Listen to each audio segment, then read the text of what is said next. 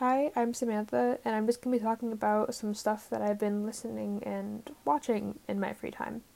Um, some of my favorite artists are Girl in Red, um, Wilbur Soot, Hozier, 100 gecs, and yeah, that's basically it.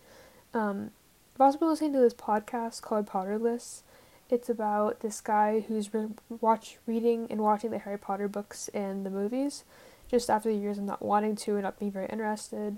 it's just really funny because he's really critiquing all the dumb stuff that happens and just isn't explainable and stuff.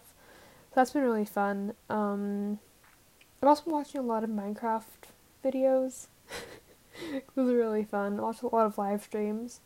Um, I've also been doing playing Minecraft a lot. I'm on I've on a few servers with people and just trying to get as far as I can and just playing with my friends is really fun. So yeah.